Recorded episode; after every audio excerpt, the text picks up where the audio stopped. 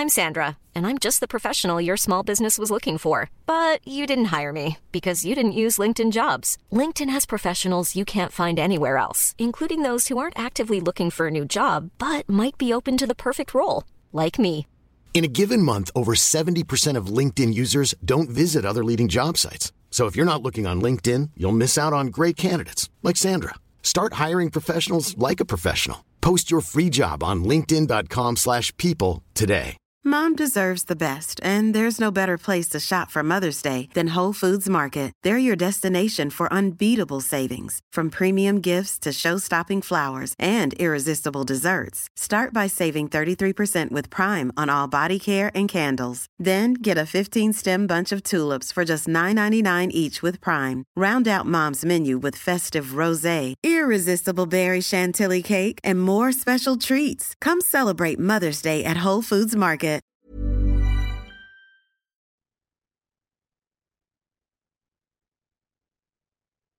Salut à tous et bienvenue pour euh, ce nouveau rendez-vous de Touchdown Actu, euh, ce premier rendez-vous de cette semaine qui va nous emmener euh, jusqu'à la draft NFL 2023 du côté de Kansas City. On se retrouve tout au long donc de cette semaine. Vous avez sûrement déjà vu le programme avec donc un jour une émission pour faire simple, hein, avec aujourd'hui et demain euh, comme chaque année, les rankings, les top 20 par position qui seront à l'honneur. Et puis à partir de mercredi, on vous proposera, pardon, une ultime euh, mock draft avant de se plonger dans le vif du sujet et de s'intéresser donc au premier tour dans la nuit de jeudi à vendredi, notamment avec les camarades Jean-Michel et Victor.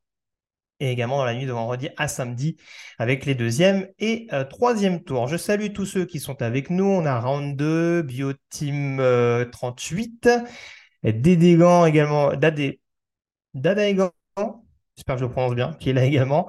Euh, coucou à Guillaume également, j'en profite d'ailleurs pour remercier ceux qui ont euh, souscrit à de nouveaux mois d'abonnement euh, sur, sur la chaîne TDA. Ça fait 12 mois désormais pour le camarade Guillaume, donc merci à lui. On a également Scornionu également qu'on est à 16 mois d'abonnement sur la chaîne. Donc merci beaucoup à vous, surtout qu'on a passé les 4000 followers désormais sur Twitch. Donc c'est une très très bonne chose. On est très content de vous avoir avec nous donc pour vivre intensément cette passion du football américain et notamment cet événement incontournable qu'est la draft saison après saison. J'animerai cette émission tout seul ce soir. A priori, j'aurai le camarade Nitti avec moi pour parler des positions défensives, mais je ne suis pas totalement seul puisque j'ai toujours Monsieur Camille Saraben à la technique. Salut Camille. Salut à tous. très content de t'avoir avec moi encore une fois pour me soulager dans cette technique, moi qui suis toujours aussi excellent dans ce domaine. On a également Gold, Rush, Black Stripe, Baptiste 0117 qui est là, Zinko. Voilà, vous êtes déjà un peu plus de 80, donc voilà, encore une fois, merci à vous d'être présent pour, pour ce rendez-vous. je le disais, hein, pour replanter le décor un petit peu de cette chronique annuelle, on va s'intéresser justement à ce qui est, ce qui, aux joueurs qui sont supposément les 20 meilleurs joueurs de leur position. Et donc, on s'intéressera principalement à l'attaque aujourd'hui avec donc les quarterbacks les running backs, les receveurs, les tight ends, les tackles et les linemen offensifs intérieurs. L'idée, c'est avant tout de vous donner une tendance potentiellement au-delà d'un simple classement, puisqu'on sait que de toute façon, des joueurs qui seront classés 16e euh, peuvent très bien mieux réussir en NFL que 11e. L'idée, c'est avant tout dans ce dans cet échange consensuel qu'on a eu entre certains membres de, la rédaction, d'avoir une idée à peu près du tour, de la position, on va dire, à peu près où les joueurs étaient susceptibles d'être sélectionnés, les joueurs en tout cas, euh, qui auraient le plus d'attrait de la part des différentes franchises. On va essayer d'analyser un petit peu pourquoi, qu'est-ce qui les démarque un petit peu euh, de différents autres prospects de la position. Donc, euh, on va découper ça comme souvent avec Camille qui va mettre notamment à jour le classement petit à petit. On va faire dérouler ça 5 par 5, on dira le top 5, le top 10, le top 15, le top 20, etc. pour avoir une tendance euh, globale et on va essayer d'analyser donc en conséquence également la cote, la force, on va dire, de chaque position euh, offensive, euh, savoir si vraiment il y a des prospects très très suivis, si c'est une classe assez profonde, etc. Donc voilà, j'essaierai de suivre dans le même élan, bien entendu, vos réactions par le biais du chat. Bah écoute, je pense, Camille, qu'on peut lancer les hostilités, notamment avec la position de quarterback. On sait que c'est celle qui intéresse le plus nos auditeurs et justement, on va s'intéresser un petit peu euh, à cette position. Alors, je vais le dire tout de suite. On a fait un top 20. Euh, je serais quand même très étonné qu'on ait 20 euh, joueurs draftés au cours de cette année, puisque globalement, on a allez, on va dire peut-être 7, 8 quarterbacks quasi sûrs d'être draftés. Et derrière, ça dépendra un petit peu euh, du goût et des couleurs de, chacun. Donc, on va commencer par le top 5 qui paraît assez bien établi globalement dans l'esprit de certains. Je pense que c'est des noms que vous avez euh, vus, revus et re-revus au cours de ces derniers mois. Euh, donc, voilà, on va peut-être pas tant développer que ça là-dessus, puisqu'encore une fois, c'est des joueurs qu'on connaît globalement. On a donc Bryce Young d'Alabama en numéro 1, CJ Stroud d'Ohio State en 2, Will Levis de Kentucky en 3, Anthony Richardson de Florida en 4, Endon Hooker un petit peu plus en retrait en 5 pour de nombreuses impondérables, hein, à savoir euh, notamment peut-être le, le plafond. On sait que c'est un joueur qui est un peu plus âgé que les autres, on sait que c'est un joueur qui a eu peut-être un parcours un peu plus tortueux que d'autres, qui sort aussi également d'une blessure assez récente. Donc c'est des éléments qui vont peut-être avoir tendance à refroidir un petit peu les, différentes franchises quand, on compte miser sur un quarterback d'avenir. Euh, pour les quatre premiers, comme je le disais, c'est pas forcément garanti que ce soit dans l'ordre, ça dépendra des préférences des uns et des autres. On sait qu'il y a une situation un petit peu particulière, hein, tant qu'on parle des rumeurs autour de la draft, autour de, CJ Stroud. Hein. il y a une cote euh, qui, était censée monter, qui descend un petit peu. Maintenant, on en parle potentiellement hors du top 7. Donc euh, voilà, c'est une situation assez, assez particulière en l'occurrence. Mais voilà, par exemple, voilà, je rebondis un peu sur ce que dit Nolive 9. Il nous dit Je me demande si Richardson n'est pas passé devant Levis. En soi, encore une fois, c'est pas impossible. Après, c'est peut-être plus d'un point de vue intrinsèquement. Voilà. Il y a globalement la position qu'on estime pour ces joueurs-là. Je ne le cache pas, hein, encore une fois, il y a cinq ou six membres de la rédaction qui ont voté je pense qu'il y a peut-être aussi une préférence pour les uns et les autres de se dire un petit peu euh, qui, est, qui est potentiellement devant. Mais je le répète, très honnêtement, euh, voilà, ce n'est pas du tout étonnant, bien au contraire, que Richardson soit sélectionné avant les vis. On continue de faire défiler le classement, Camille, si tu veux bien, s'il te plaît. Euh, entre 6 et 10, puisque là, en l'occurrence, il y a peut-être plus de, débats, on va dire, sur ces positions. Potentiellement, comme je disais, les quarterbacks qui vont être les plus susceptibles d'être draftés ou aux portes, en tout cas, d'être drafté. Ça rejoint un petit peu les, projections avec euh, notamment Jay Kenner, euh, Dorian Thompson-Robinson de UCLA qui va être un prospect extrêmement polarisant. Ça va faire partie en tout cas de ces joueurs qui ou ne vont pas se trouver sur les bords des équipes ou potentiellement vont être relativement de par ce qu'ils peuvent apporter, de par cette nouvelle mouvance, on va dire, des quarterbacks euh, assez mobiles, même si là encore en termes de prise de décision, de précision, c'est pas le quarterback qui rassure euh, très clairement dans ce domaine-là, loin de là, même s'il a gagné peu à peu en expérience du côté de, du côté de Los Angeles. Tanner Mackie, c'est un prospect extrêmement intrigant, comme il y en a eu beaucoup ces dernières années du côté de Stanford. On peut reciter Kevin Hogan, on peut bien entendu reciter Davis Mills, mais c'est vrai qu'il y a ce côté un petit peu gestion de la poche, euh, tendance un petit peu à paniquer, qui peut en refroidir certains. Euh, Clayton Tune également de, de Houston, ce sera forcément, à mon sens, un quarterback susceptible d'être drafté. Maintenant, euh, est-ce qu'il n'y a, pas des éléments qui font que, en termes de, précision notamment, ça va pas forcément être quelque chose qui va, qui va le péjorer? C'est un quarterback dans la tradition d'Houston, c'est-à-dire un quarterback qui va être amené à jouer très verticalement, qui va en plus apporter une certaine mobilité, mais euh, voilà, dont les choix vont peut-être pas forcément être toujours les plus judicieux. J'en profite parce que je vois qu'il y a des, y a des personnes qui rebondissent un petit peu sur Stetson Bennett. Stetson Bennett, là encore, on est sur du profil qui divise pour de multiples raisons. Je parlais de l'âge d'Endon Hooker. C'est compliqué de ne pas incomber ça, pour, euh, de pas mettre ça en tout cas sur le tapis pour Stetson Bennett, qui je crois doit avoir 25 ans ou pas loin à l'heure où on se parle. Et il faut pas mettre de côté non plus les soucis judiciaires qu'a eu Stetson Bennett il n'y a pas si longtemps que ça. Donc c'est vrai qu'encore une fois, c'est un, c'est un quarterback qui a une énorme cote, notamment de par le fait que, bien entendu, c'était le quarterback euh, du double champion universitaire ces derniers mois. Mais c'est vrai que, euh, voilà, est-ce que dans une franchise NFL, on va se dire que potentiellement, ça peut valoir le coup de tenter un choix très haut sur lui, euh, sachant qu'on n'est pas sûr vraiment d'un avenir à long terme au poste de quarterback C'est ça qui interroge un petit peu là-dessus. Donc voilà, c'est là aussi, mais voilà, ça peut être du 6-7 Honnêtement, je serais très étonné qu'il monte au-dessus du cinquième. Je pense que si vraiment il y a une équipe qui a un crush, il sera peut-être cinquième, mais ça m'étonnerait qu'il soit drafté un peu plus haut en l'occurrence. Euh, on peut enchaîner, Camille, s'il te plaît, sur les choix 11 et 15, où là, en l'occurrence, on va retrouver des quarterbacks un peu plus milieu du panier. Va voir un petit peu éventuellement où on peut, où on peut faire son choix, avec euh, notamment euh, dans les principales sélections, on a du Aidan O'Connell de Purdue. Euh, joueur qui, en termes de prise de décision, n'a pas toujours rassuré également du côté des, des Boilermakers, mais qui en tout cas a été quand même une, boussole assez notable du côté de Purdue ces, ces, derniers mois, qui est capable également de jouer verticalement. Donc voilà, à mon sens, peut-être pas le bras le plus canon de cette draft, hein, si on compare par exemple à des, Bennett, à des Richardson par exemple, dont on parlait tout à l'heure, qui sont un peu polarisants, mais qui ont en tout cas cet avantage à, mettre à leur crédit. Tyson Badgent également de, de Shepherd en troisième division, euh, qu'on avait aperçu notamment au Combine, euh, ou au Senior Bowl plutôt, euh, notamment, et qui avait marqué de précieux points avec une mobilité assez louable. Parlant de mobilité, il y a les petits points d'interrogation concernant Jaren Hall et Max Degan, respectivement quarterback de BYU et TCU. Là encore, oui, il y a des quarterbacks qui peuvent éventuellement improviser. Après, voilà, c'est plus d'un point de vue régularité que ça peut poser question. Et là encore, je pense que ce seront plus des joueurs on va peut-être plus rentrer dans des profils. Alors, j'exagère un petit peu, sachant qu'en plus, c'est un joueur qui a été drafté au quatrième tour il y a quelques années. Il y a peut-être un Yen Book, par exemple, à Notre-Dame, qui avait cette mobilité, cette capacité potentiellement à, être un peu un, joueur, un joueur surprise, surprise avec du cœur. Euh, mais c'est vrai que, euh, en l'occurrence, pas forcément des joueurs qui ont une énorme cote.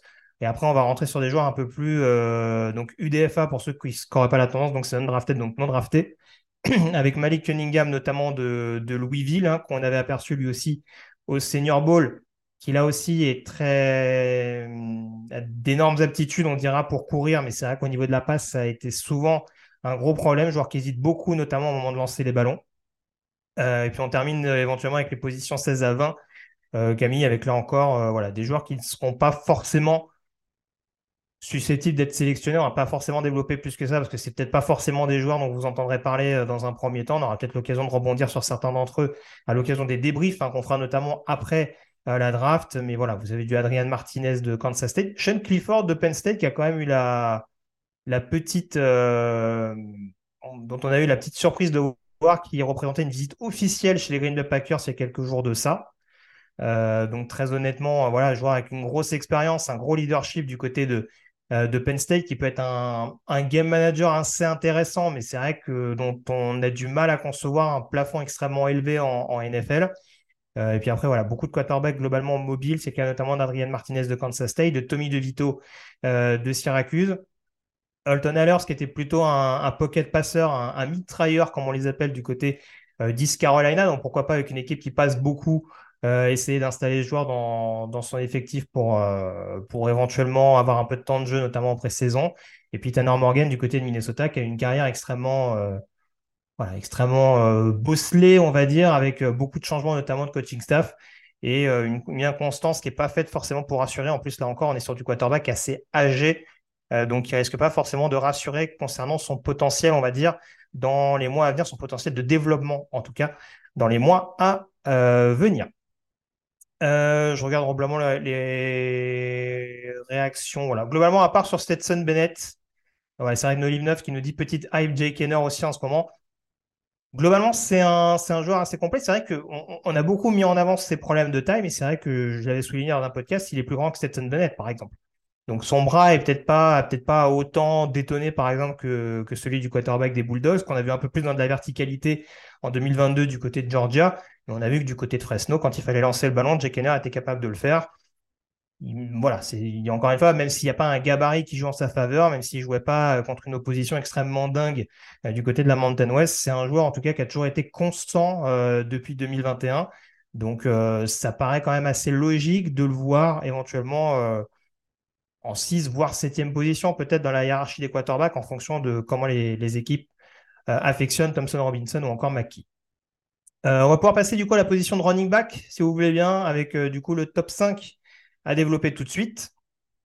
Avec euh, ben, un nom forcément que je ne présente plus trop, hein, c'est-à-dire Bijan Robinson de Texas, qui sera numéro 1, potentiellement le running back principal drafté quasiment sûr au premier tour. On le rappelle au passage, hein, running back, c'est bien sûr Rouliers Boys.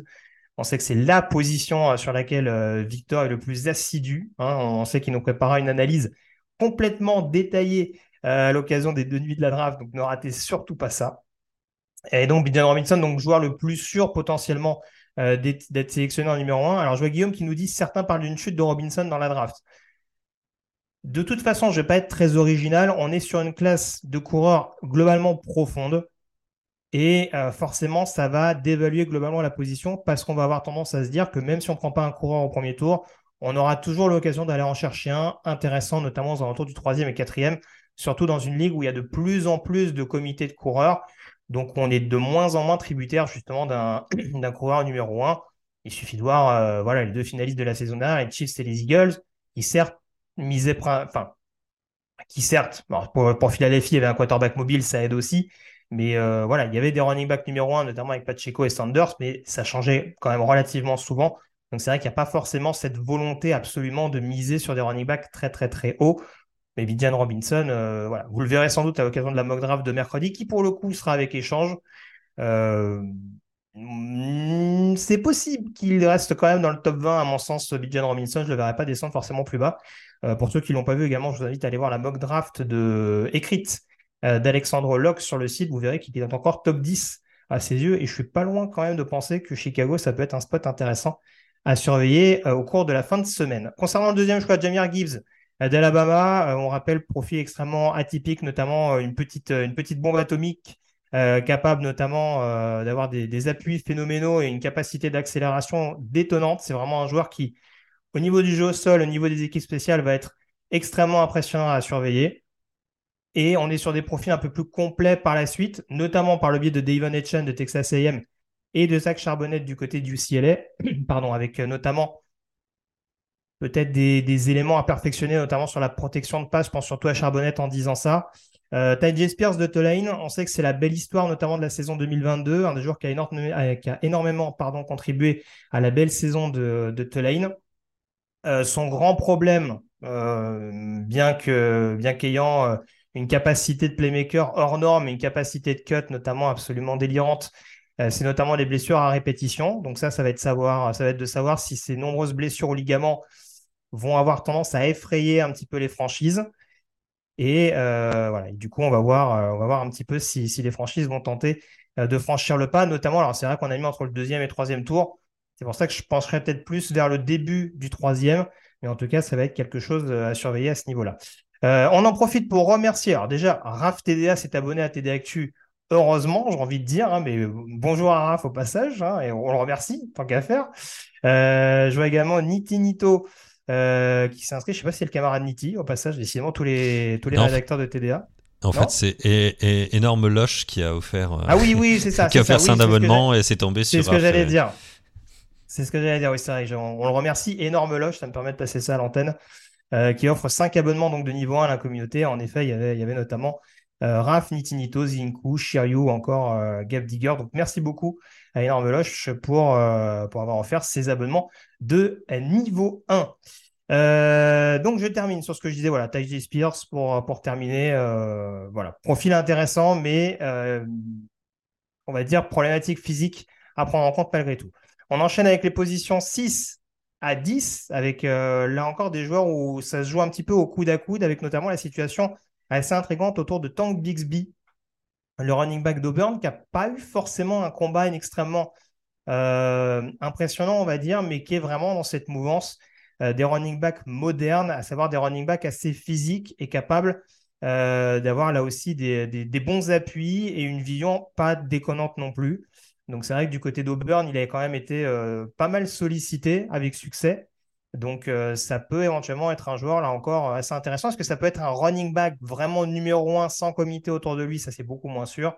Mais en tout cas, tant que Bixby, ça va être quelque chose à surveiller au cours de cette sélection, savoir notamment euh, s'il va être sélectionné euh, vendredi ou potentiellement samedi. Sur les autres choix, Dwayne McBride de UAB, Zach Evans également d'Olmis. Hein, on s'est de répéter, joueur assez polarisant, qui a eu pas mal de problèmes de comportement, on dira, à l'université. Donc là aussi, ça va être de savoir d'un point de vue de talent, c'est assez indéniable que c'est un joueur assez explosif. Maintenant, euh, voilà, savoir éventuellement qu'on va réussir à le contenir euh, dans un vestiaire. On a Chase Brown également, qui a été pas mal sollicité dans l'attaque euh, d'Illinois, qui, qui est un joueur vraiment avec une volonté vraiment de casser les plaquages et une volonté d'être assez incisif, on dira, dans les tranchées. Mais c'est vrai que là aussi, il a beaucoup, beaucoup été sollicité, peut-être un peu trop chez les Fighting Illinois en 2022. Et ça, ça va être également un élément qui peut jouer en sa défaveur dans, ce processus euh, de draft. Et puis on a également Israël Abanikanda, qui à ma surprise, on va dire, entre guillemets, était assez bien considéré par mes camarades. Euh, non pas que ce soit un mauvais joueur loin de là, parce que je pense que quatrième, cinquième tour, on n'en est pas loin. ça peut être un bon sleeper. Là aussi, je le disais dans un précédent podcast, je crois que c'était sur celui consacré aux Los Angeles Rams. Il a une capacité notamment d'accélération assez fulgurante. joueur qui n'a pas été tant que ça utilisé du côté de Pittsburgh en plus. Euh, donc, il y, a quand même, pas mal de jeux, un plafond assez intéressant euh, au moment d'arriver en NFL. Donc voilà, à mon sens, ce ne sera pas plus qu'un joueur de comité, mais ça peut être en tout cas un joueur très très intéressant de comité euh, à venir. Alors on me dit, du coup, alors, Fly Raiders qui nous dit Chase, Chase Brown, par exemple, c'est le frère de Cindy Brown. Tout à fait, ils sont même jumeaux, pour la, petite précision et pour ceux qui seraient passés à côté de cette info-là. et du coup, on parle d'Ibrahim et de Tucker. Alors, ils arrivent, mais encore une fois, c'est vous allez voir au niveau des projections, euh, je ne sais pas si tu peux mettre du coup les spots 11 à 15, Camille, s'il te plaît. Euh, voilà, c'est très resserré. Globalement, il n'y a pas un écart absolument phénoménal entre les, entre les différents prospects d'un point de vue euh, projection en termes de tours. Ça dépendra vraiment des goûts et des couleurs des uns et des autres. Et vraiment, ça s'est joué à très très peu de choses globalement. Vous le voyez, des spots 11 à 15, bah, même si je remonte des spots 8 à 14, on est quasiment sur les mêmes spots, sur les mêmes projections globalement. Avec un Kendry Miller qui là encore est vraiment sur un profil très, euh, agressif, très, euh, j'allais dire, harassant euh, au niveau des défenses, qui revient d'une blessure, mais qui a montré beaucoup de, cœur et de volonté du côté de Texas Christian l'année dernière, de la belle, la belle saison de, TCU. Roshan Johnson, qui est beaucoup plus sur un style explosif, une capacité à être, être dangereux, notamment en, sortie de backfield, mais qui lui aussi revient de blessure, hein, ce qui lui a fait manquer notamment le, senior ball.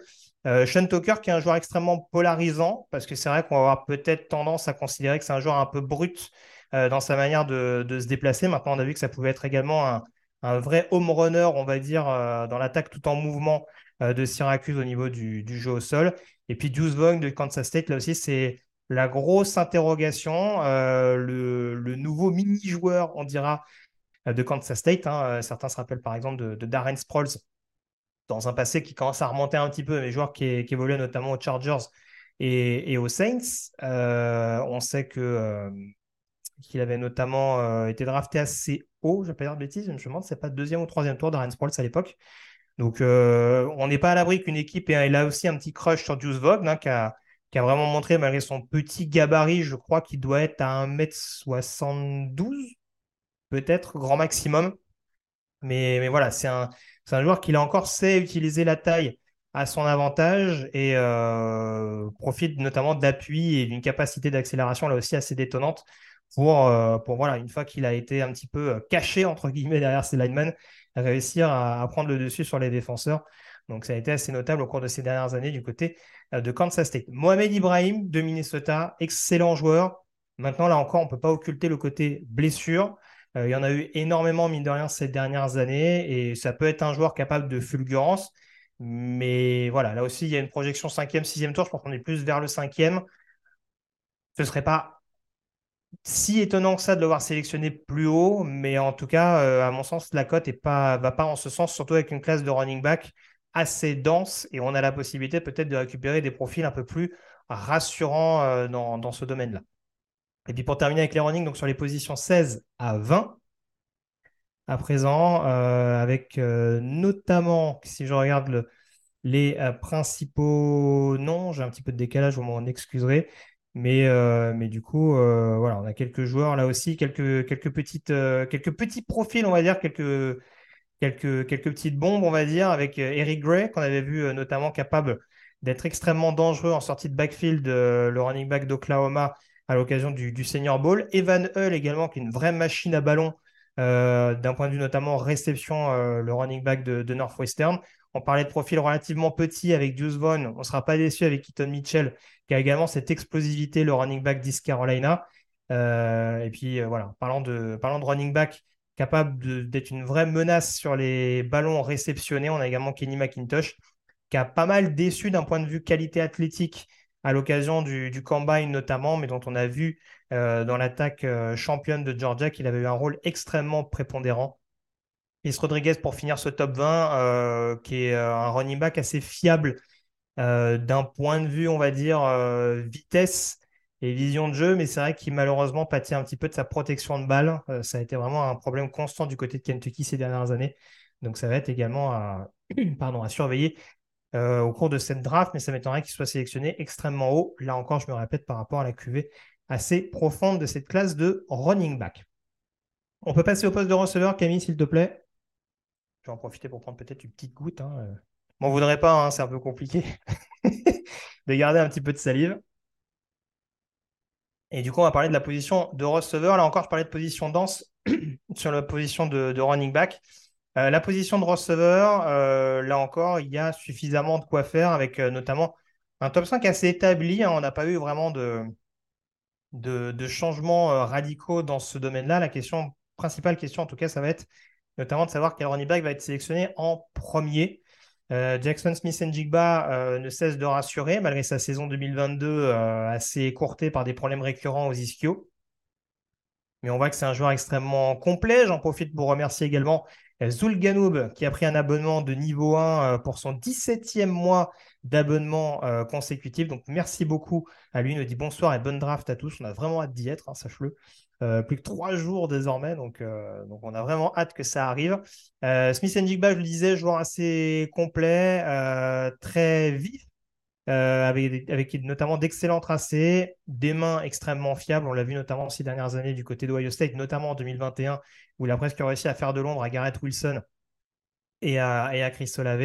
Et puis derrière, là encore, Jordan Addison, Quentin Johnston, Zay Flowers, des joueurs qui jouent sur des qualités différentes, mais qui en tout cas ont peut-être la faculté d'être euh, des receveurs qui peuvent être en tout cas des, des slot receveurs excellents dès leur première année en NFL. Même Quentin Johnson, même Quentin Johnston, pardon, euh, paradoxalement, qui joue peut-être un peu plus, en tout cas, qui a un gabarit peut-être un peu plus impressionnant que les autres. On l'a dit, c'est un gabarit qui peut apparaître un peu trompeur parce que c'est vrai que, voilà, paradoxalement, la, la verticalité, le duel contesté, c'est peut-être pas sa marque de fabrique principale et c'est peut-être plus sur les yards après réception, comme ça peut être le cas notamment pour, euh, pour Zay Flowers de Boston College, qui peut être capable de faire des, dégâts euh, dans le slot. Donc, euh, donc ce seront des joueurs, je pense, assez courtisés. Et même si on a des receveurs, on va dire, relativement bien établis en 1 et en 2, on peut être tenté d'aller chercher ces joueurs-là pour éventuellement continuer de développer une attaque aérienne extrêmement dangereuse. Euh, en fin de premier tour, ce ne sera pas spécialement déconnant. Jali Nayat, qui malheureusement, je trouve, bah, paye un peu son profil un peu unidimensionnel.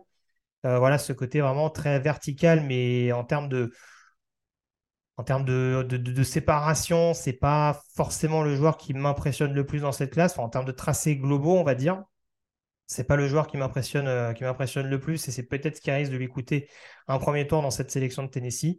Euh, si on s'intéresse ensuite aux positions 6 à 10, alors j'en profite pour rebondir un peu sur ce que dit Fly Raiders qui nous dit je trouve que c'est une classe qui manque euh, d'un joueur potentiel receveur numéro 1. un joueur comme Tank Dell peut, à mon avis, être une fin de premier tour pour certains GM.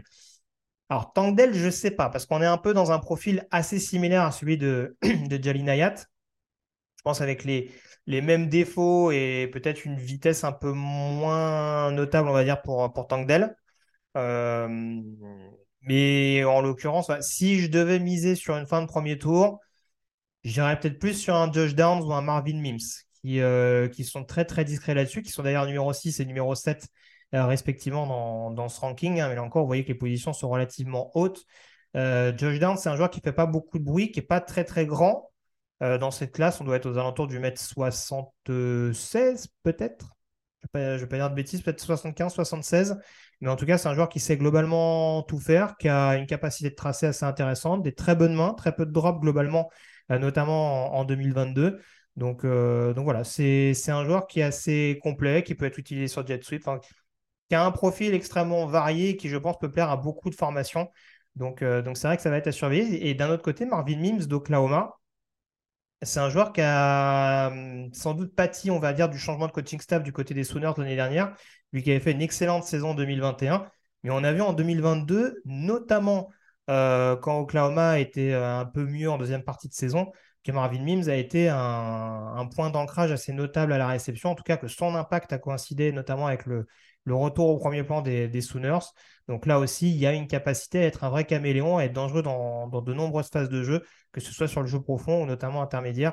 Ça peut être vraiment un joueur euh, assez, impressionnant à suivre dans ce domaine. Cédric Tillman, ça c'est un joueur qui laisse pas indifférent la rédaction.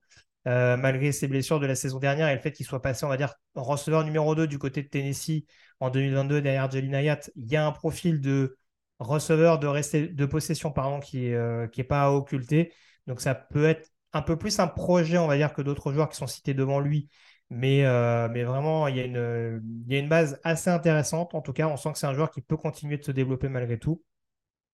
Et puis Jaden Reed pardon, et, et Rashi Rice, c'est euh, ces deux profils qu'on suit pas mal ces dernières années. Euh, Jaden Reed capable également d'avoir une bonne vitesse pour être extrêmement précieux, des mains qui ne sont pas inintéressantes non plus. Rashi euh, au niveau des mains, c'est assez polarisant là aussi. Euh, des drops de concentration par moment.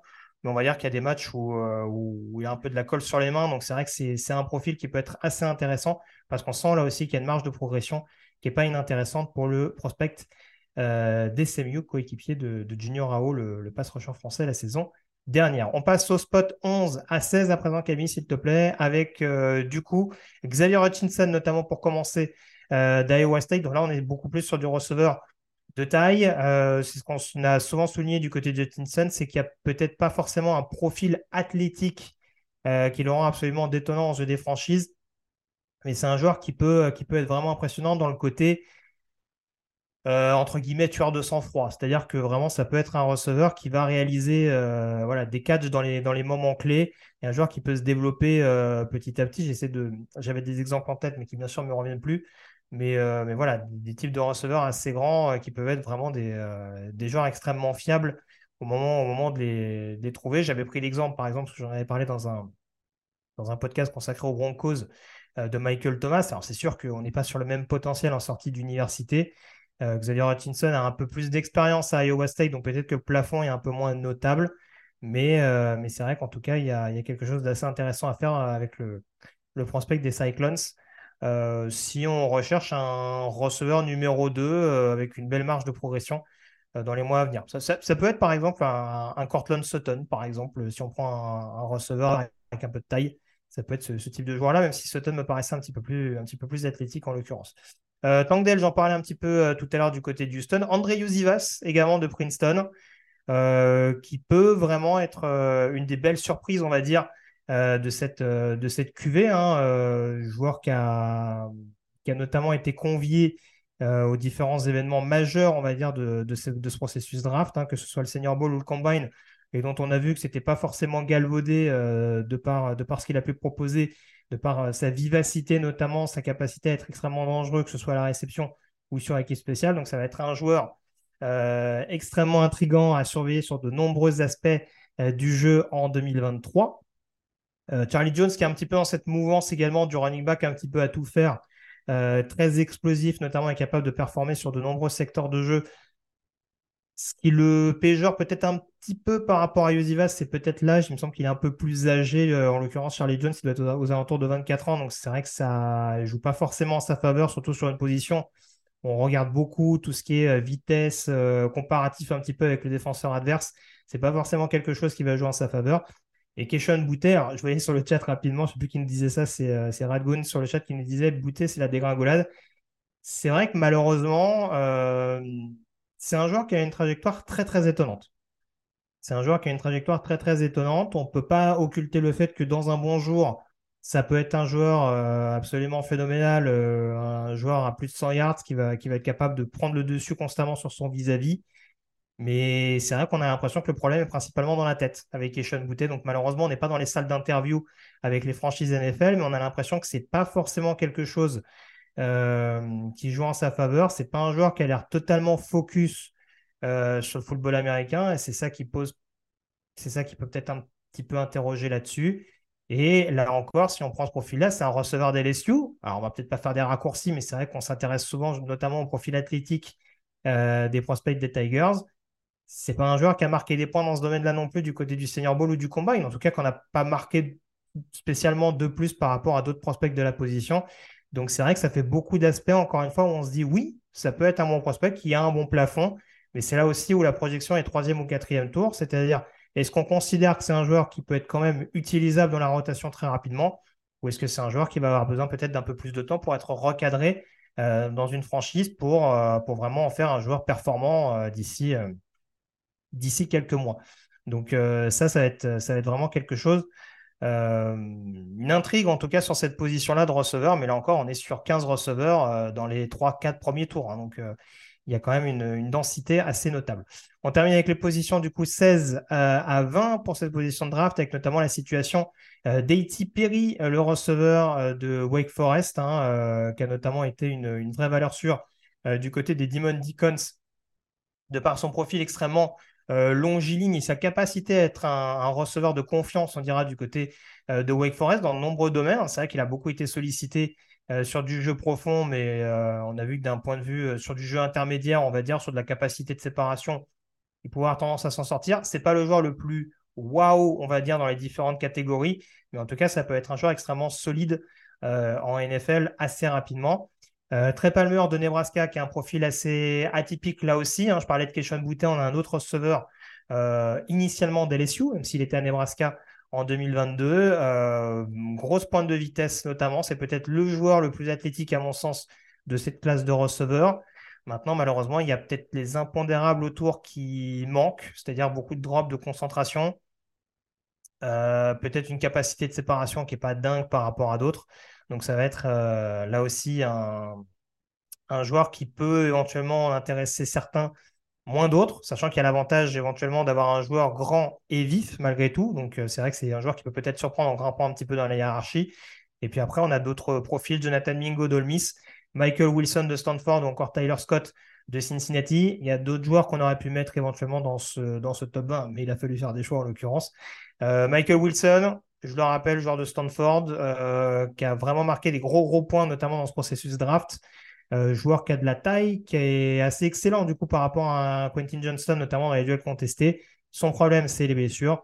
Et puis Tyler Scott, on est sur le profil du, receveur relativement petit, explosif, qui, a peut-être un panel justement euh, un, peu moins, un, un peu moins détonnant, on va dire, de par peut-être ses difficultés, les possibles difficultés qu'il va rencontrer, notamment sur, sur des duels en homme à homme ou ce genre de choses.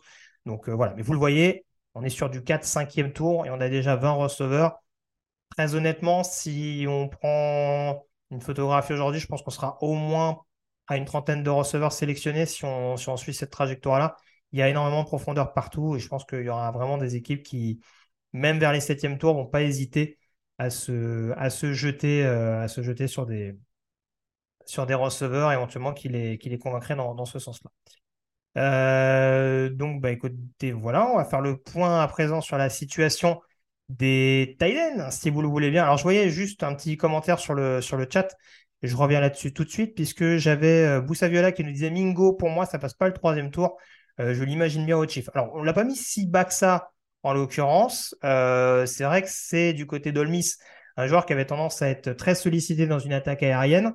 Et en l'occurrence, on voit que du côté de la NFL, c'est très recherché. Alors, l'avantage qu'il a, c'est son profil physique, très clairement. C'est-à-dire que c'est un joueur qui n'a pas des mauvaises mains, loin de là. En tout cas, dans cette classe de receveurs, euh, c'est un de ceux qui s'en sort pas trop mal à ce niveau-là, qui a une bonne pointe de vitesse et qui, en plus du côté d'Olmis, a été extrêmement sollicité parce que même si euh, voilà, son, son, head coach, qui est, euh, Kiffin notamment, qui a, coaché les Raiders, on se rappelle, au milieu des années 2000, milieu fin des années 2000, aime bien jouer dans le domaine aérien, on sollicite quand même beaucoup les, receveurs pour bloquer. on a vu qu'il pouvait éventuellement se débrouiller à ce niveau-là. Donc c'est vrai qu'il apporte en effet cette plus-value, cette capacité à être dangereux dans de nombreux domaines. Donc, euh, je te rejoins en l'occurrence. C'est sûr que euh, l'imagine aux alentours du quatrième, cinquième tour, mais il peut largement monter euh, un peu plus haut. J'en profite pour remercier Tifon59 qui s'est abonné pour son neuvième mois d'abonnement, qui me dit merci TDA. Donc je te remercie également en retour. Et euh, on espère te voir, en l'occurrence, euh, notamment les nuits de jeudi à vendredi et les nuits de vendredi à samedi, même si c'est pas toujours évident éventuellement de, de se caler sur ces horaires-là en direct, j'en ai bien conscience. Euh, et puis du coup, donc je disais, on va passer à la position de Tyden. Alors, je vais planter de l'écart tout de suite. On a moins de profondeur très clairement que sur le poste de receveur. Je pense qu'il faut s'attendre à une classe assez similaire à celle de quarterback, c'est-à-dire un haut du panier assez significatif et derrière, peut-être des préférences en fonction des, euh, euh, avis des différents front office. Euh, mais en l'occurrence, voilà, les cinq premiers, pas trop de surprises en soi. Michael Mayer et Dalton Kincaid, respectivement de Notre-Dame et, Utah, c'est deux joueurs notamment qui sont assez cotés. Michael Mayer qui sait à peu près tout faire, même s'il y a toujours cette, cette interrogation autour de sa vitesse qui malheureusement le fait un petit peu baisser dans les boards. Mais, mais en l'occurrence, c'est un joueur qui pour moi est NFL ready dès le premier jour, donc ça me paraît compliqué de ne pas le voir sélectionner relativement rapidement.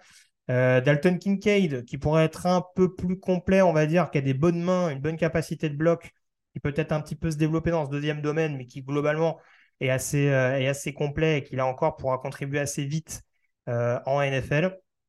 Et puis on a ces deux points assez. Euh, voilà, les, les, deux joueurs qui peuvent éventuellement diviser. En l'occurrence, Luke Musgrave d'Oregon State, qui a un vrai physique de receveur, mais qui malheureusement a beaucoup de blessures en conséquence. Donc quand on est amené à être tight avec notamment la volonté de devoir un peu plus bloquer, bah, ça peut poser problème.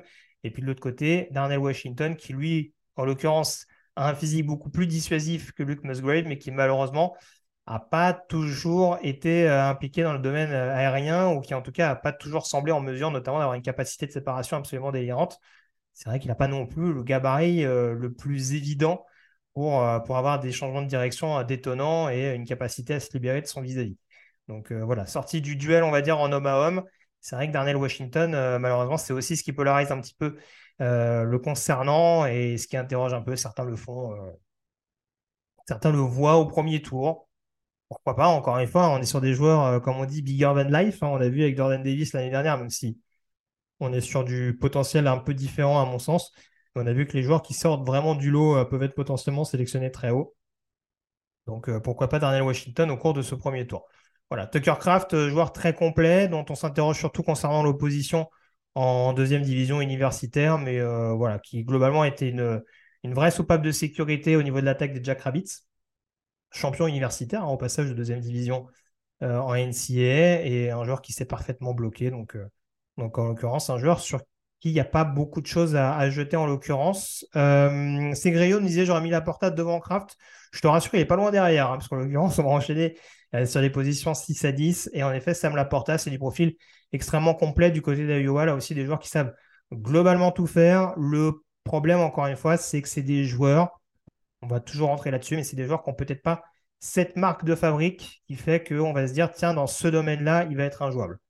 Euh, c'est des joueurs qui vont être capables de faire, euh, le boulot. Mais, euh, mais voilà, on n'a pas ce côté où bah, on salive, on va dire, entre guillemets, au niveau des franchises NFL. Et c'est vrai que ça joue peut-être un petit peu en défaveur de, certains prospects, de certains tight C'est un peu ce que je disais sur Musgrave, par exemple, l'aspect euh, tight euh, ultra vif, et Darnell Washington sur l'aspect tight qui fait 2 mètres. Voilà, faut aussi sortir un petit peu du lot quand on n'est pas super complet comme les deux premiers tight du plateau. Euh, Zach et Brenton Strange notamment. Là aussi, on est sur, des profils assez complets, peut-être meilleurs en termes de blocs euh, qu'en termes de réception, ça peut être également le cas de, de Luke.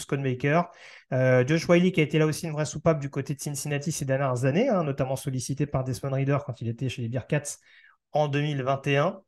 On va enchaîner un petit peu plus rapidement parce qu'encore une fois, cette classe de Tyden n'est pas non plus euh, totalement rassurante. Avec notamment au niveau des autres prospects, quelques joueurs intéressants. Alors, Payne Durham, par exemple, qu'on a vu notamment avoir un bon euh, senior Ball, que je ne comprends pas les deux, hein, parce qu'il y a le Senior Ball et le Combine, j'ai souvent tendance à m'emmêler un peu les pinceaux, mais c'est vrai que Payne du côté du Senior Ball, euh, c'était vraiment intéressant. On a vu que notamment ses mains étaient extrêmement fiables euh, au côté d'Aidan O'Connell en 2022. Davis Allen, du côté de Clemson, c'est pas le joueur le plus constant, mais en tout cas en zone rouge, ça peut être un joueur extrêmement précieux. Même chose pour Will Mallory, dont on a déjà souligné du côté de Miami ses grandes difficultés, notamment sur le bloc. Et pour un tight ça peut être assez rédhibitoire euh, mais en l'occurrence, d'un point de vue euh, tight end receiver, ça peut être vraiment un joueur, euh, ça peut être vraiment un joueur intéressant et un possible style potentiellement en fonction de l'équipe qui l'utilise et du système offensif privilégié.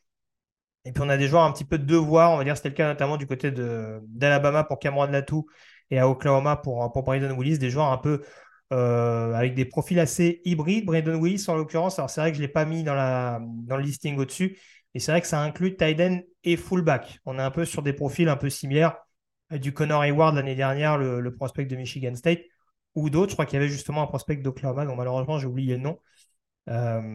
Qui était considéré justement comme un football tight end. Braden Willis peut rentrer dans, ce cas de figure-là, sachant que vraiment son principal trait, on va du côté des Sooners, c'était son, son aptitude notamment à, bloquer, à offrir des boulevards, notamment sur le jeu au sol. Donc, donc deux prospects là aussi intéressants si on veut avoir des tight ends de, de complément et des tight ends notamment qui ne vont, qui vont pas hésiter à renforcer la boîte euh, pour courir. J'en profite pour remercier Graou52 pour son 14e mois d'abonnement. Merci beaucoup euh, à lui. Et puis on va pouvoir terminer cette liste des tight avec les positions 16 à 20 à présent. Avec euh, notamment, bah tiens, c'est Grio qui en parle. C'est qui C'est un spoiler alerte à lui tout seul, puisqu'en l'occurrence, on va parler d'Alter Lupke de North Dakota State. Alors certains considérant peut-être un peu bas. Alors, on a Janine Billingsley de Texas avec une trajectoire extrêmement euh, perturbante. Là aussi, ça fait partie de ces joueurs qui ont un énorme potentiel, notamment athlétique. Là, on est également sur du end avec des bonnes mains, mais euh, qui a eu un parcours extrêmement tortueux, que ce soit à Alabama ou à Texas par la suite. Euh, ben Sims, qui est un bon bloqueur, mais qui malheureusement n'a pas forcément un profil plus développé que ça. Hein. Ça, là aussi, on est vraiment typiquement dans les ends qui vont remplir la boîte. Euh, et en effet, Hunter Lupke, euh, je sais qu'on en a parlé dans certains podcasts. on le met aux alentours du sixième, septième tour. Euh, peut-être qu'il peut monter en cinquième en fonction, encore une fois, de l'équipe qui l'utiliserait. Et, là encore, du système offensif. Hein. je, crois que c'était Jean Mine qui l'avait proposé aux Niners il y a quelques semaines de ça. Je ne vais pas dire de bêtises. Ça peut être une possibilité, peut-être au cinquième. Mais je, pense que sur la majeure partie des bords, en effet, il sera à peu près dans cette position-là. Euh, parce que voilà, même s'il peut un petit peu contribuer dans le domaine aérien, même si euh, ce sera un fullback, un fullback émérite en NFL et un joueur capable de, faire énormément de choses, voilà, il n'y a pas un profil athlétique qui paraît absolument détonnant non plus. Euh. Je ne vais pas plus développer que ça sur Daniel Barker de Michigan State et Princeton Font de, de, Tennessee, sachant que pour moi, a priori, ils seront non draftés. Mais voilà, vous voyez qu'a priori, la classe de Tyrene, quand même, il y a possibilité certes de faire des bonnes affaires mais il n'y a pas non plus une classe euh, voilà, absolument détonnante. Et si on veut un tight de manière assez urgente, il faudra quand même privilégier, je pense, les tours euh, assez précoces pour éventuellement euh, combler ce besoin. on passe au tackle à présent.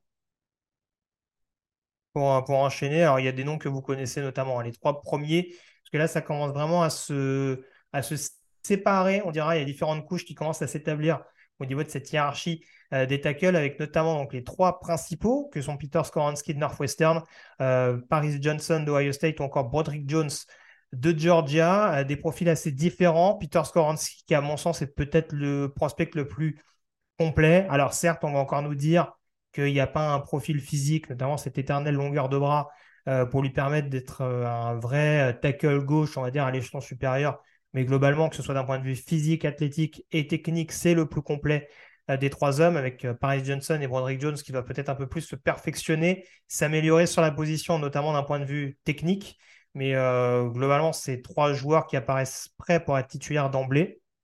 Derrière, on a donc Darnell Wright et Anton Harrison qui devraient se disputer le quatrième spot avec là encore des, des qualités assez différentes. Darnell Wright, on est vraiment sur le côté boxeur, bagarreur dans les tranchées, euh, qui doit encore, on va dire, peut-être affiner son jeu d'un point de vue technique. Anton Harrison, on est sur du profil athlétique vraiment avéré, mais où peut-être la puissance euh, va être, euh, va être un petit peu péjorante sur certains aspects, notamment sur du rush intérieur. donc, où il va falloir vraiment se développer à, ce niveau-là. Mais c'est vrai que va éventuellement y avoir des positions à privilégier. À mon sens, Harrison est peut-être plus calibré pour, du, pour jouer à gauche et Darnell Wright à droite, voire potentiellement en garde. Mais c'est vrai qu'on ne demandera peut-être pas la même chose aux deux hommes en l'occurrence, euh, une fois qu'on sera amené à les drafter. Euh, Guillaume qui nous dit John, c'est le numéro 1. Euh, honnêtement, je l'ai déjà dit, je ne serais pas étonné qu'il soit sélectionné en premier. Si là encore, si on reste sur une logique de plancher-plafond, je pense que Jones, en effet, a un, profil, voilà, il, ne cesse de se développer à vitesse grand V. Il a joué un rôle extrêmement important dans le titre de Georgia en 2022 et c'est vrai que nos livre 9 le dit, peut-être avec Harrison, c'est un des deux prospects dans ce top 5 qui paraît en effet avoir une marge de progression significative. Après, est-ce que cette marge de progression fera qu'ils deviendront meilleurs que les joueurs devant eux? Je ne sais pas, mais en tout cas, il y a une capacité pour Jones à être, euh, à continuer de se développer et Anton Harrison à devenir un bon euh, tackle gauche à l'avenir. on passe aux positions 6 à 10 avec là encore un petit peu, de, un peu plus de profondeur. Alors, Dawan Jones et Blake Freeland, notamment, qui sont deux profils extrêmement différents, respectivement au spot 6 et 7. Dawan Jones, si vous ne l'avez pas vu, c'est cette armoire à glace ce euh, Trent Brown 2.0 euh, qui évolue en tant que tackle droit du côté d'Ohio State euh, ces derniers mois. forcément, son grand avantage, c'est la puissance. Les qualités athlétiques et notamment la mobilité, même si c'est très louable pour, pour le gabarit kelsien, malheureusement, ça peut avoir tendance à être assez tributaire. On a du mal à le concevoir comme un tackle gauche en NFL. On a vu que c'était le cas pour Trent Brown, hein, mais ça ne sera peut-être pas tout de suite en l'occurrence si ça doit se faire. Donc ça peut éventuellement le, péjorer un petit peu par rapport à d'autres dans cette hiérarchie-là. Blake Freeland, on est sur le phénomène inverse, c'est-à-dire que c'est un joueur qui a été absolument impressionnant d'un point de vue athlétique, notamment dans le processus draft. Mais lui, pour le coup, manque de coffre.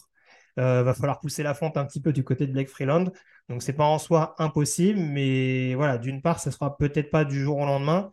Et d'autre part, il faut voir si ça risque pas d'altérer également euh, les capacités qu'il a déjà démontrées, la mobilité euh, qu'il a déjà qu'il a déjà mis à profit, on dira, durant tout ce processus. Et au niveau de cette attaque euh, de BYU. Les trois joueurs derrière, on a Matthew Bergeron, donc le Québécois euh, de Syracuse, Jalen Duncan de Maryland, Wanya Morris également un peu plus loin euh, d'Oklahoma, Matthew Bergeron qui, on va dire, a peut-être besoin de développer un petit peu là aussi le côté un peu J'allais dire physique, peut-être, ouais, le, côté vraiment, euh, le, duel, on va dire, avec les boules rushers qui va être éventuellement à prendre en compte. Après, on voit que d'un point de vue technique et notamment d'un point de vue euh, décrochement, c'est vraiment un, joueur extrêmement intéressant. C'est pour ça que beaucoup d'équipes s'interrogent quant à sa capacité à jouer ou garde ou tackle droit.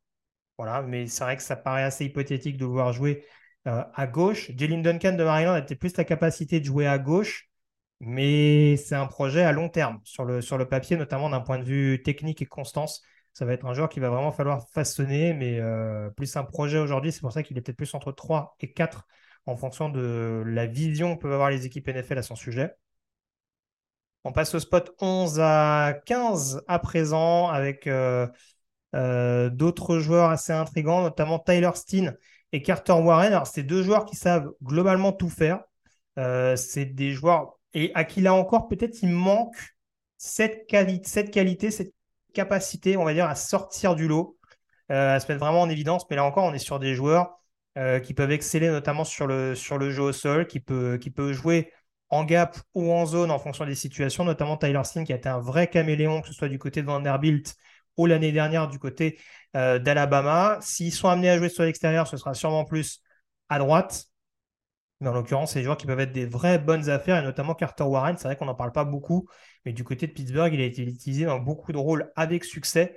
Euh, donc, euh, donc vraiment deux prospects à suivre de très près et potentiellement des styles en fonction de la situation, en fonction de la position dans lesquelles ils seront sélectionnés. Je réponds à Olive 9, Cody Mock sera bien dans les lamines offensifs intérieurs, je le précise. Il y, avait des choix un petit peu à faire. Euh, généralement, dans ce genre de situation, il y a des, juste que j'explique un petit peu le processus. On est donc 5-6 membres de la rédaction à, comment dire, à proposer nos top 20 respectifs. Généralement, je vais vers la position qui est la plus retenue. C'est-à-dire que si un joueur est placé 4 fois en tackle et 2 fois en lineman offensif intérieur, j'aurais tendance à le placer plutôt en tackle. Voilà. Sinon, on prend plus le paramètre de la taille. On sait que c'est quelque chose qui est quand même euh, assez souvent mis en évidence. C'est-à-dire que quand on est plus proche du mètre 98, on est quand même plus amené à se retrouver euh, sur l'extérieur que, sur l'intérieur.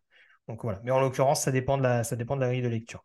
Euh, Ryan Hayes, profil très intriguant également du côté de Michigan. Là aussi, je parlais de joueurs assez complets. Techniquement, il n'y a pas grand-chose à lui reprocher. En termes de puissance, il a fait partie des lignes offensives les plus agressives du pays euh, ces dernières années. Son profil athlétique n'est pas dingue, mais je trouve qu'il n'a pas à rougir par rapport à d'autres. Et après, on va vraiment rentrer à partir de la position 14. Pour ça, Camille, je pense que tu peux mettre le reste du classement, mais sur des joueurs un peu de, complément, des swing tackles, on va dire, comme on les appelle, des, tackles vraiment pour jouer principalement dans la rotation. Euh, Connor Galvin, à qui manque peut-être un, profil athlétique assez notable. Trevor Reed du côté de Louisville, qui sait faire pas mal de choses, mais qui sera, à mon sens, peut-être pas un titulaire. Euh, on a ensuite Earl Bostic de Kansas. Azim Richards de North Carolina, qui va être une vraie intrigue parce qu'il a cette capacité, cette mobilité justement assez louable qui peut potentiellement lui permettre de dépanner ou en tant que tackle ou en tant que garde. Donc ça également, ça peut être quelque chose qui peut lui être intéressant pour, pour être susceptible d'être drafté. Et puis les trois derniers profils, on a Richard Gurage également, l'imposant tackle de, Florida, John Gaines également du CLA, peut-être des profils qui sont plus amenés là aussi à jouer à droite parce que peut-être plus à l'aise, notamment sur le jeu au sol. John Ojukwu également, qui peut, être, qui peut être là aussi un joueur un peu, j'allais dire un genre de complément dans un effectif. On est vraiment plus sur du joueur de rotation là encore. Mais très honnêtement, sur la position de tackle, les 13 premiers me paraissent quasiment sûrs d'être draftés. Derrière, je pense que ça dépend un petit peu euh, des préférences des uns et des autres. Il, y a, des petits points d'interrogation, des, petites intrigues, on dirait, autour notamment de Trevor Reed et d'Azim Richards. Mais en tout cas, c'est clairement pas, notamment par rapport à la position de lineman offensif intérieur, une classe extrêmement intéressante. Et là encore, si on a besoin d'un tackle, il faudra peut-être privilégier les principaux tours plutôt que de se dire on va attendre euh, par la suite pour, euh, pour éventuellement sélectionner un joueur. On va terminer du coup ces positions offensives avec le poste de lineman offensif intérieur. Avec euh, là encore des joueurs que vous connaissez globalement. on a Osiris Torrance de Florida, notamment le garde des Gators, l'imposant garde des Gators. Et on a également John Michael Schmitz euh, de euh, Minnesota, deux profils assez différents. c'est vrai qu'on avait échangé à ce sujet, notamment avec, euh, avec Nitti il y, a, quelques jours de ça.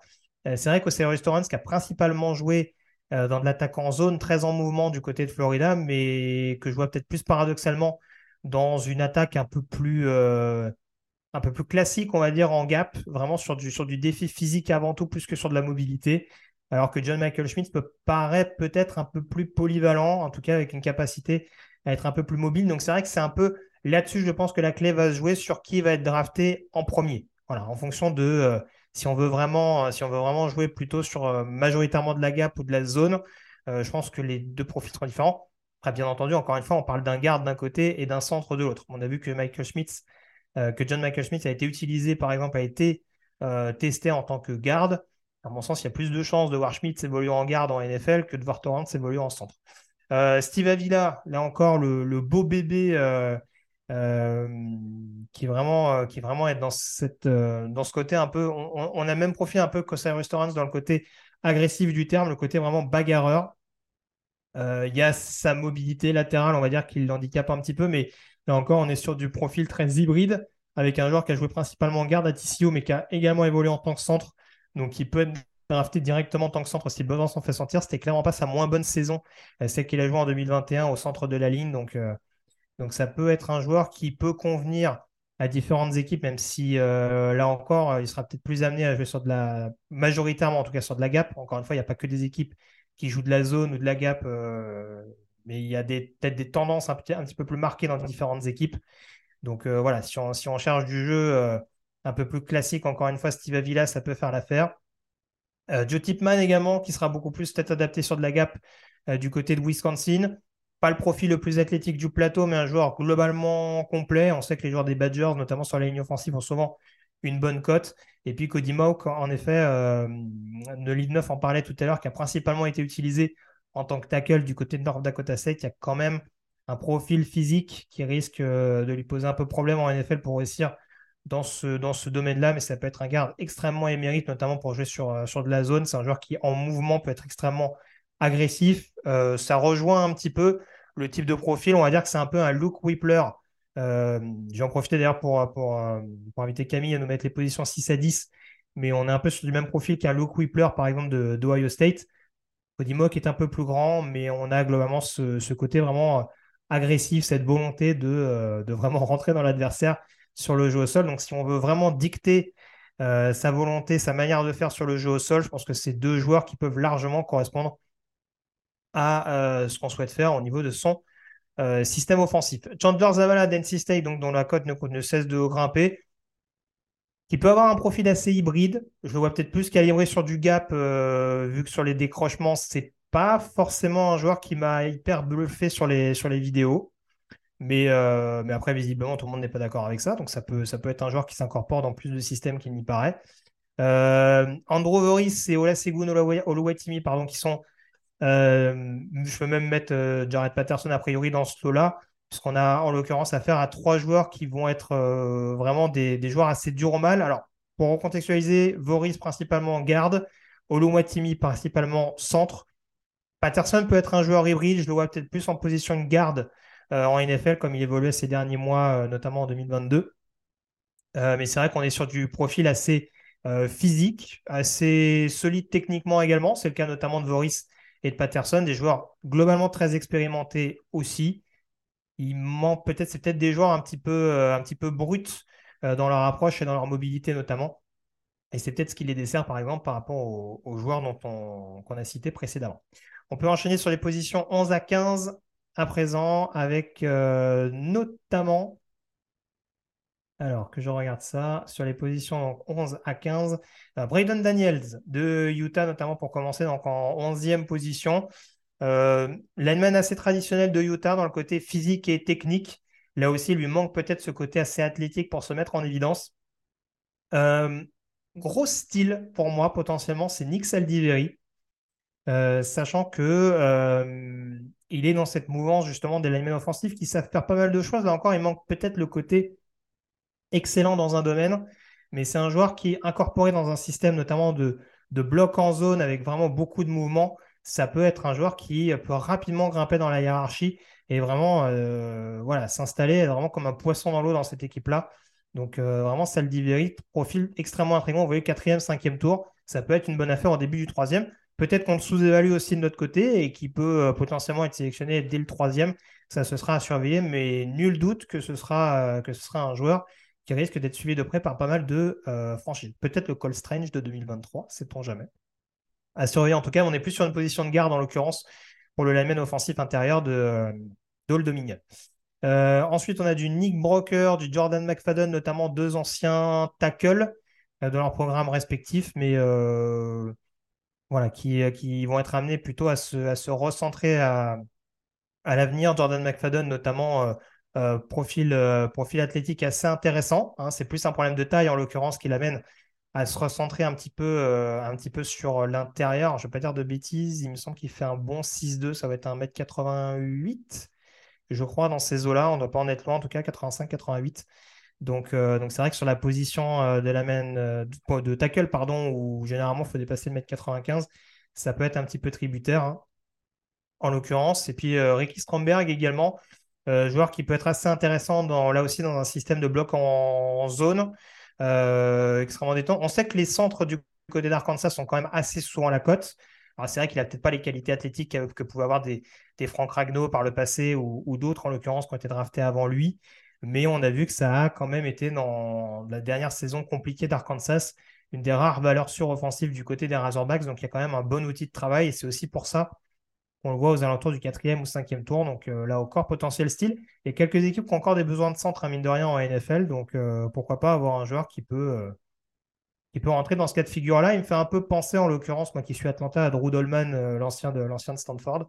Donc à voir éventuellement ce que ça peut donner chez les pros. On termine ce ranking des linemen offensifs intérieurs et ce ranking des secteurs offensifs en règle générale, avec notamment les positions 16 à 20 et euh, en l'occurrence, bah, vous allez retrouver quelques noms qui peuvent toujours être draftés en l'occurrence. Hein, a pas, je pense qu'il y a un peu plus de 20 joueurs qui pourraient être sélectionnés sur ce poste de l'admin offensif intérieur. Vous voyez que ce n'était pas forcément le cas avec le, poste de tackle.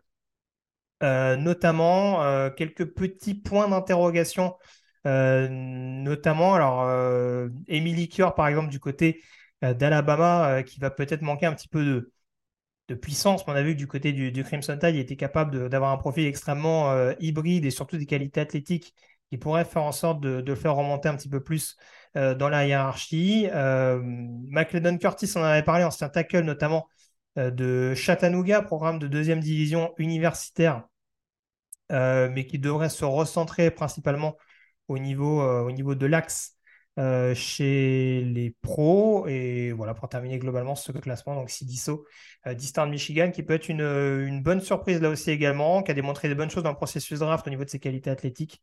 Donc euh, à surveiller. Warren McClendon, qui a été un leader offensif du côté de Georgia au niveau, au niveau de cette ligne, même si forcément il est un petit peu dans l'ombre de Broderick Jones mais ça peut, ça peut être un, profil très intéressant à surveiller. Euh, lui qui joue de tackle et qui pourra se recentrer euh, sur l'intérieur de la ligne. Et puis euh, Alex Forsyth également d'Oregon, centre notamment qui a montré des bonnes qualités athlétiques mais qui doit se développer un petit peu plus dans d'autres domaines pour, pour vraiment réussir à exceller et à surprendre.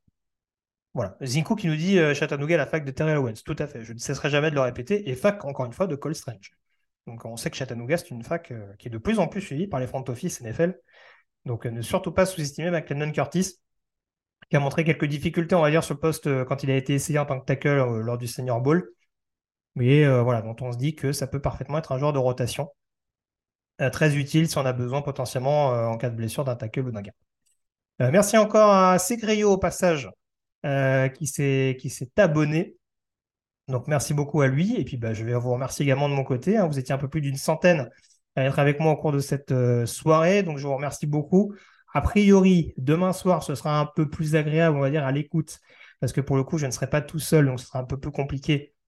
Ce sera un peu moins compliqué en l'occurrence pour meubler. Donc Nitinia Simon qui devrait être avec moi, notamment pour débriefer les positions défensives et les special teamers, parce que special teamers hors people 2, on ne cessera de le répéter.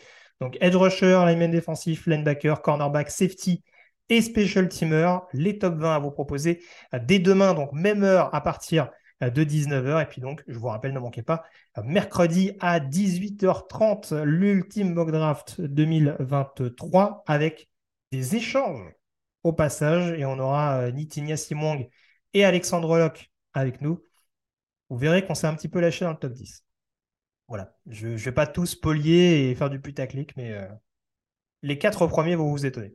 Donc euh, voilà, merci beaucoup à vous. Merci encore Camille, merci à Ronde 2, Cédric Olive 9, Sarah Baird, Radgun d'avoir été avec nous, Scornieux également. Donc euh, voilà, merci encore, vous étiez plus d'une centaine. vous êtes super, on se retrouve donc dès demain soir de nouveau sur la chaîne Twitch. Merci encore Camille. Mom deserves the best, and there's no better place to shop for Mother's Day than Whole Foods Market. They're your destination for unbeatable savings, from premium gifts to show-stopping flowers and irresistible desserts. Start by saving 33% with Prime on all body care and candles. Then get a 15-stem bunch of tulips for just $9.99 each with Prime. Round out Mom's menu with festive rosé, irresistible berry chantilly cake, and more special treats. Come celebrate Mother's Day at Whole Foods Market.